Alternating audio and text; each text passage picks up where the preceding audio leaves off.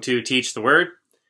Uh, we are going to do a brief devotional from 2 Corinthians 2, verses what uh, 14 through 16, uh, about ourselves as Christians being oil diffusers, in a sense, putting the fragrance of Christ into the air. I had, this is 2 Corinthians 2, verse 14, sorry, not 13. Now thanks be to God who always leads us in triumph in Christ, and through us diffuses the fragrance of his knowledge in every place. For we are to God the fragrance of Christ among those who are being saved and among those who are perishing.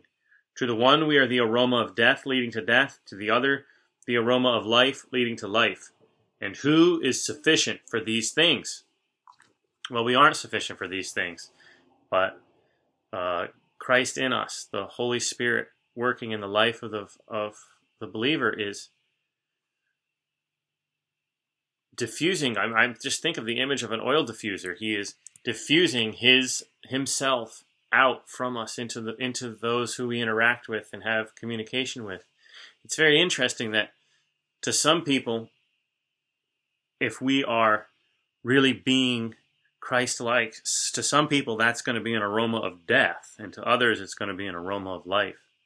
So to some, the oil, the fragrance is repulsive, and to some it is wonderful. So it's a high it's a high call to actually allow Christ to flow through us and to sort of come out of our pores, so to speak. Let's pray for one another. Heavenly Father, we come to you and we ask that you would work in us by your power, by your truth. You would transform our hearts, our minds, our words, what we think about, what we say, so that we really are diffusing the fragrance of you into the air wherever we go. Empower us to be that, your oil diffusers. In Jesus' name, amen. Thank you.